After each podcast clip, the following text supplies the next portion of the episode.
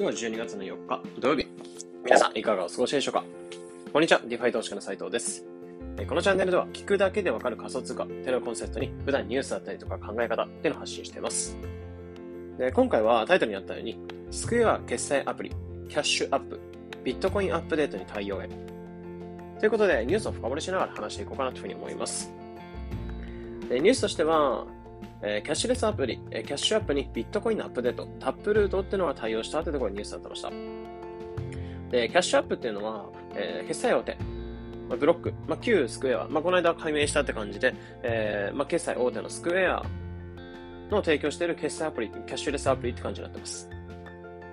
で、そこが、えー、タップルートに対応したってことで、まあ、タップルートが対応しているのはウォレットにビットコインが、えー、簡単に送れるようになってくれる。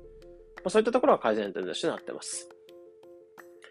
タップルートってどんなものかっていうと、まあ、11月14日、えー、1ヶ月前ぐらいに実装されたビットコインの新しい4年ぶりのアップデートとなってます。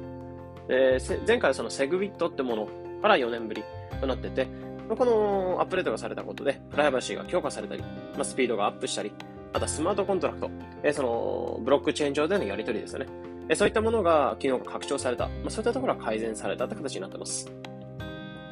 このビットコインのアップデートに関しては、以前に、えー、まあ、詳しく深掘りしている部分があるので、その記事での、えー、このブログのリンクの方を載せてあります。で、これによってビットコインの利用っていうのが増えていくってことが期待されてますね。まあ、このニュースは、えー、キャッシュアップっていうものがタップルートに対応しちゃうというところだったんですけど、まあ、このニュースっていうのを受けて思ったのは、まあ、タップルート対応ウォレットっていうのは、まだまだ正直少ないですよね。なので、一気に伸びる。そのビットコインの利用が一気に伸びる。まあ、それで価格が上昇するっていう考え方はないのかなと思ってて。まあ、一気に伸びるって感じではないんですけど、ビットコインのやり取りがどんどんこれから広がっていって、スクエアの有名な使い方として、例えば、まあ、結構ブログに決済ボタンとか置くのが普通だと思うんですけど、まあ、そこから例えばクレジットカード情報を入力して決済すればその人の、えー、と提供しているコンテンツにお金を払うことができるみたいな状態なんですけど、で、そこのブログの決済ボタンっていうのを置くのは結構決済スクエアって多いのかなと思うんですけど、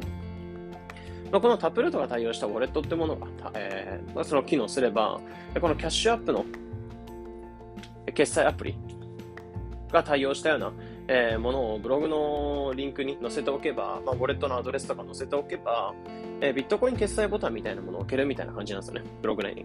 まあ、そうすると、クレジット情報を取らずに買い物してもらえる。自分のコンテンツを買い物してもらえるっていう感じなので、ユーザーの抵抗も結構減るんじゃないかなってところ思いますね。なので、まあ、個人情報を取らないっていうところ、まあ、ID だったりパスワードがいらなくなるっていう新しいその Web3.0 って言われてるんですけど、まあ、そこの世の中の進む、世の中が進んでいくのが非常に楽しみなのかなってところを思ったニュースでした。というところで、今回は、えー、キャッシュアップ。スクエアの提供するキャッシュアップの決済アプリというのがビットコインアップデートに対応したよというところでニュース解説しました。このような形で、このチャンネルでは仮想通貨についてできるだけ分かりやすくお伝えしています。日々の情報収集やトレードにお役立てください。それでは長くなりましたが、良い一日を。